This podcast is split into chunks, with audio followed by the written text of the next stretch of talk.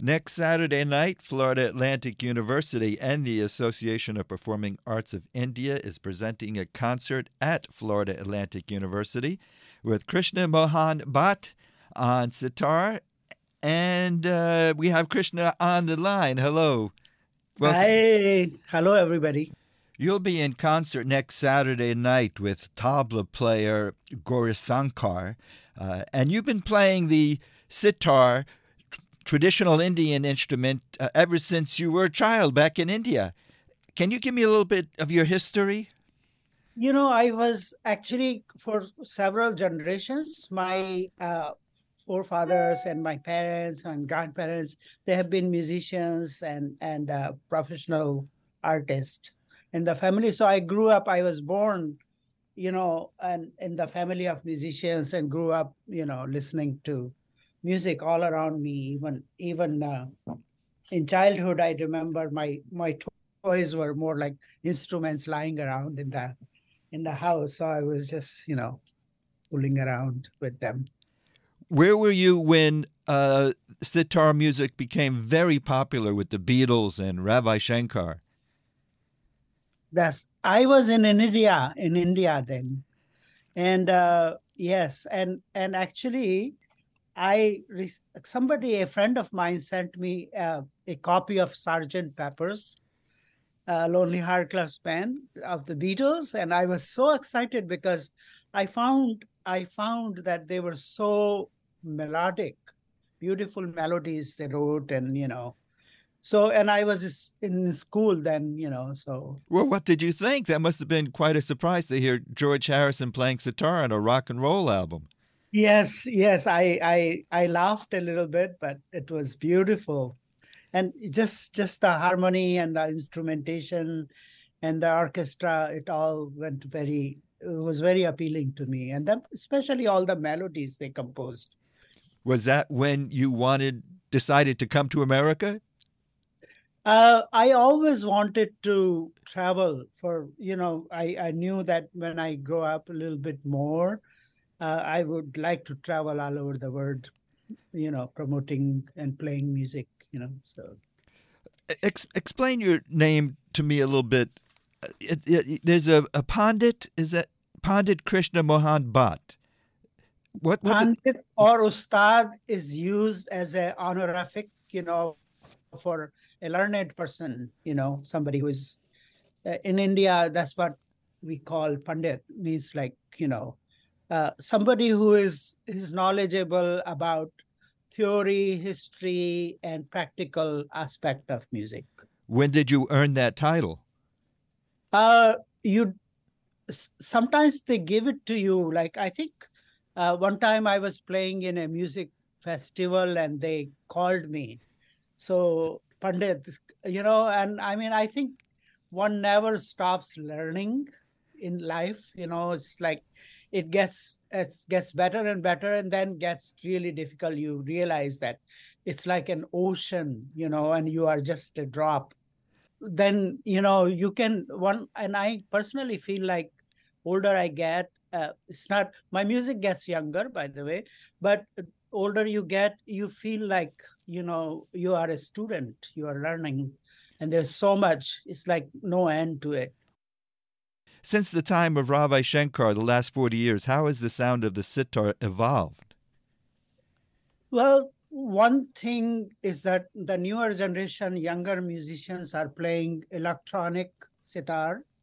That's one big major change. And, you know, with electric guitar pedals and sounds and different, you know, it's not like the sitar sound anymore. It's just all electrified. Is that good or bad?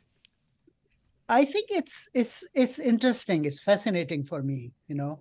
Uh, but it's like if you were a hardcore uh, musician, you the the true satisfaction comes from the traditional music and the pure purity of it. That you know, I do experimentations also. I played with jazz musicians, composers, and I have toured and done recordings and things. And and uh, so it's like uh, we have, as artists, we have so many creative parts in the brain that want to experiment sometimes and you know so but if you have a basic solid training in in one practice of art it's, it's it's like you can do a lot you know you can branch out and and, and play I'm speaking with Krishna Mohan Bhatt, who's going to be in concert at Florida Atlantic University next Saturday evening. Uh, for information, the phone number is 561 297 6124. You play traditional music. How many songs are you going to play next Saturday? you know, uh, our music is mostly improvised. So it's it's uh, uh, it's possible to plan it. You know i can play for 10 minutes. I can play for hour and a half. You know one rag. Traditionally they use in old times they will play easily one hour and you don't even notice the time you know? And you just it's like a journey musical journey. And and uh, uh, as you know it's a uh, improvised mostly on the on the structures that you learn and spend years and years learning the training part. And it's an oral tradition. So uh, you play the same rag 10 times and each time it would be different. It, the feeling of it would be different depending on the venue place audience you know it matters you know so it's not like written music. We don't have a sheet in front of us. So they say that it's like it's very live and and and, and heartful. I started off the interview talking about ravi shankar and how popular he made traditional indian music. Has there been much crossover western crossover since that time? Well um it has expanded, you know, since the Ravi Shankarji's. By the way, he's also my guru, and I studied with him in Delhi and and many other places wherever I could meet with him when on my travels or his travels and if it coincided so uh he's he's truly like a guru figure for me and and reverence and and respect and you know i learned so much from being with him about life, about music, and you know. So uh, I think it's much in a broader sense, you know. I mean, the audiences are all over the world, and credit goes to him of popularizing and promoting our culture and music all over the world. So it's in, in a good place, you know, and because of that, we are all traveling and playing and sharing our traditions. And there's something in the music which is very deep and and and affects emotionally. You know, I mean, it's an expression of basic, you know, human being, human emotions. I would say, you know, it's all the same you know, the, the music and the rhythms you play are, is so different from uh, you know western music do those the ragas and the tunes do they go back thousands of years? They do. You know, it it the roots of of Indian music, Indian classical traditions, is in the Vedas, which thousands of years ago. It's a tradition that started with sages and saints, and you know, it comes from the same tradition as yoga and Ayurveda and Indian, you know, so, so many things are, are, associated with it. One aspect is the the emotions, their moods. There are many moods like you can express through music and dance and mime, and it's so it all it goes back just like in Western music. It was the court, it was in the temples, and then came out of the temples was patronized in the courts by kings and queens and rajas and maharajas. And so uh, that's where the the element of competition and you know to outdo and all these new techniques came. And because it was a pride for those kings and rajas and and and uh, emperors and to have they had used to have this uh, court musicians and uh, they called nine jewels. So after the temples it went to courts and then they you know abolished.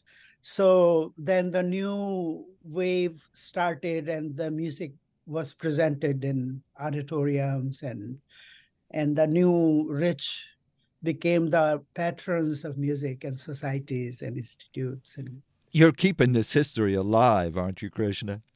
I am trying to there's so much you know but i try to i you know now learning never ends so i'm still learning i think you know so many things. A lot of people when they think of indian music they also think of uh, of bollywood.